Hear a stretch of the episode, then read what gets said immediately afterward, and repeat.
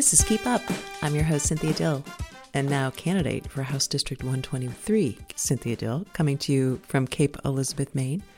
I just survived the first Democratic caucus of the campaign season, and if you're surprised that I'm running, I'm stunned. It uh, it completely came out of nowhere that Rebecca Millett, the woman who has the seat now, is not running for reelection. She kind of gave a late Friday night news dump on Facebook because she has her candidate kind of lined up, and uh, and so there'll be myself, Michelle Boyer, who I met today, is running. She's the chosen one, I think, from the Cape Pod group, and I think she probably had the tap from Rebecca Millett. Perhaps that's my sense. Uh, she has no real political experience. She's done a lot of excellent work. Uh, appears to be a very solid and and good person. In addition to Michelle Boyer running, Kim Monaghan is running, who's a former state house rep who I know and and think very highly of and worked with in Augusta. So there's the three of us running, and it's going to be ranked choice voting uh, in the primary in June. And for the first time, Maine's semi open primary law will apply. So that means that not only Democrats will be able to participate in the primary, but anyone who's unenrolled registered voter can also participate. So who knows where this thing's going? And and every candidate has signed up for clean election funding. So it's it's going to be wild. Stay tuned. Buckle up. You know, primaries are um, primaries really is where the race is in Cape Elizabeth because while the Republicans have put up a candidate who I think very highly of, Annie Christie, she just I think not yet is it, it presents much of a of a challenge because she just doesn't have the sort of name recognition. She's relatively new to town, but she's she's getting there. I think she will. You're going to see Annie Christie in public office. It's just that I don't think she's going to get the state rep seat in in Cape Elizabeth because it's largely Democratic and she doesn't have a lot of name recognition. But she's the Republican, and so there's the Democratic primary. And boy, it was a little testy at the caucus. These things, um, you know, it's. Uh, it's going to be interesting and and the reason why I'm running is because the day after the affordable housing bond that I've been working on for 2 years has finally got its way to the agenda. So the goal for me for affordable housing in Cape Elizabeth, for community housing as I've been calling it, for housing on Gullcrest, the 22 acres of land between the transfer station and the Spurwink River, across from Cape Colonial Village, the goal is to get the housing bond on the ballot in November because the bond would be the cost of the road, and that's the only cost to Cape voters. And so, if people want to do affordable housing at Gullcrest on this 22 acres, they will go into the voting booth in November and vote for the bond, and they'll know exactly how much it's going to cost them. And it's not going to cost that much because it's going to be the cost of a road spread out over 30 years. And using municipal bonds, it's it's it's very inexpensive borrowing and it's very sound borrowing. And there's a plus because of the nature of our town, the socioeconomic numbers are just such that there's a lot of people who buy municipal bonds, and municipal bonds are a great investment. So if you can get a municipal bond from your town, it's it's just a great way to invest in affordable housing. So the day after the housing bond took its first baby step by getting on the agenda. And how that happened is that under the House, under the town council rules, there's a specific timeline on how you get an item on an agenda. And a town councilor can put an item on the agenda, the town manager can, or a citizen sponsor can get something on the agenda only if they get a counselor to sponsor it. So I thankfully was able to obtain the sponsor of uh, Stephanie Anderson. Councilor Anderson and I worked on this housing issue, and we're professional. Uh, we're friends, and and I think highly of her, and I'm so grateful that she has confidence in in at least getting this issue out to the voters. She has confidence in Cape Elizabeth voters that they can make a sound choice, and so Stephanie Answered sponsored the Stephanie Anderson sponsored my idea to get on the agenda for the February meeting, and if all goes according to plan, then the issue will make its way through the process. The town manager will be authorized to get the cost of the road and get the bond information. The town council will then vote on whether to send, you know, vote to approve the bond or send, vote to approve sending the bond out to the people because the cost of the road will definitely exceed $1 million. And pursuant to the town charter, anything that's going to cost over a million dollars goes out to the voters. So, my belief, my hope, my prayer is that all of the I's get dotted, the T's get crossed, and the bond is on the ballot in November because it's high time that we take take action, up or down, vote yes or no. The Housing Diversity Study Committee, you know, its work is done. They spent over $100,000 coming up with a 365 page report.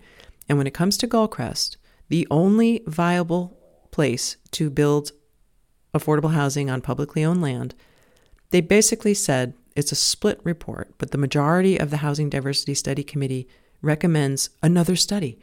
Another study to see if putting affordable housing on the athletic fields is a good idea. I mean, I, am just, I, I think that is just so ludicrous that that's ultimately what they concluded. But that's that's you know, that's just the way it is. But it's a four-three vote, so we're not any closer to resolving this issue. An ad hoc committee, unelected people who have a bent about this issue should not dictate the outcome. It should go out to the registered voters. So I'm hopeful that the bond is going to get on the ballot. And the day after I got approval to get the item on the agenda, the seat opened up for House District 123. Rebecca Millett on a Friday night, late night news dump. I think because she has her handpicked candidate in Michelle Boyer, who's a, a lovely woman who appears competent. She was at the caucus today. I don't know where she stands on the housing. I think, if I had to guess, she probably supported Dunham Court. She probably supported the school bond. So those are two things that we just separate you know, I, I voted, I didn't vote for the school bond. I, like, along with, like, what was it, 68% of the town who voted down because it was so expensive. Yeah, I was on that side. And, and I was on the side of the people also when it came to voting down the Dunham Court zoning amendment. So that, I think maybe that's where we differ in terms of local issues, but she seems like a great candidate. The other candidate is Kim Monaghan, another former state representative. Kim Monaghan served in the legislature when I did you know, I, it was a long time ago, but I was in the legislature for six years. And some people think, you know, oh, I, I don't have Democratic credentials. Well, just remind people that, like, if you get elected by the majority of people in your town and you're a Democrat and you go up and you're the Democratic representative, you're, you're a Democrat. you know, I am a Democrat. I was elected to the town council. I was elected to the state legislature. I was, you know, elected to be a national delegate at two Democratic national conventions. So whether you like my views or not, I'm a Democrat and I'm look for, you know I look forward to this race and because I want to elevate this issue of housing because it's just a microcosm really of what a lot of people are feeling and that is just this this oppressive government that people want freedom. You know, I've been talking to people walking the streets collecting signatures. People want freedom, like freedom of thought, freedom of speech, freedom from this ty- tyrannical bureaucracy that says, you know, we have to we have to do this and we have to do that and we have to do this and you have to do that. So the people of Cape Elizabeth deserve to have somebody fighting for them and their values, our values. Okay, our values is is not really is subjective. We as a community, our values are all around us. We fund schools because we value education. We preserve land because we value the environment. I mean, these are things that are not rocket science, but fighting for these things, fighting for these values in Augusta is something that I'm uniquely equipped to do because this is what I do for a living. I, I basically fight the man, you know? I mean, it's whistleblowers who I represent. It's it's low income people who've been discriminated against. It's immigrants who who are getting the shaft. It's it's black people who are, you know, being passed over for jobs. I fight for my clients. I fight for my constituents. I fight for things that I believe in. And I believe that there's no reason why we as a community in Cape Elizabeth can't develop the best affordable housing for kids and families on the 22 acres of Gullcrest that was left to us by Thomas Jordan, a Revolutionary War veteran, for the purpose of helping people. We can do it. We can build the best affordable housing for families and lead by example and show the world that, you know, we don't need a cookie cutter apartment uh, behemoth and to pat ourselves on the back. We can actually do the work to create housing that's fiscally conservative and responsible, and at the same time, uh, enhance economic opportunities. You know, that's what affordable housing should be about is that we should be investing in affordable housing that can actually lift families that can help families you know achieve the american dream and and secure uh, a future for themselves and and what better way to do that than to get into a real estate market like cape elizabeth to get into a community like cape elizabeth with good schools and and beautiful beautiful landscapes and farms and and great people so I'm thrilled to be in the race, and and I look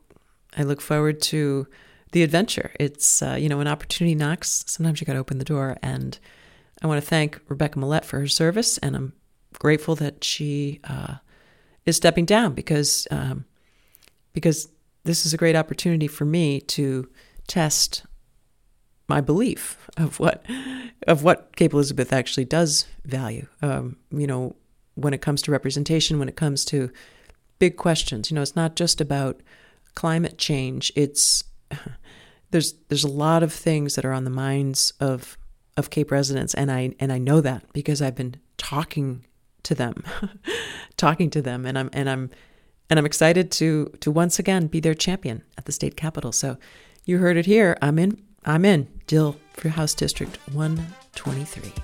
And until next time, this is Cynthia.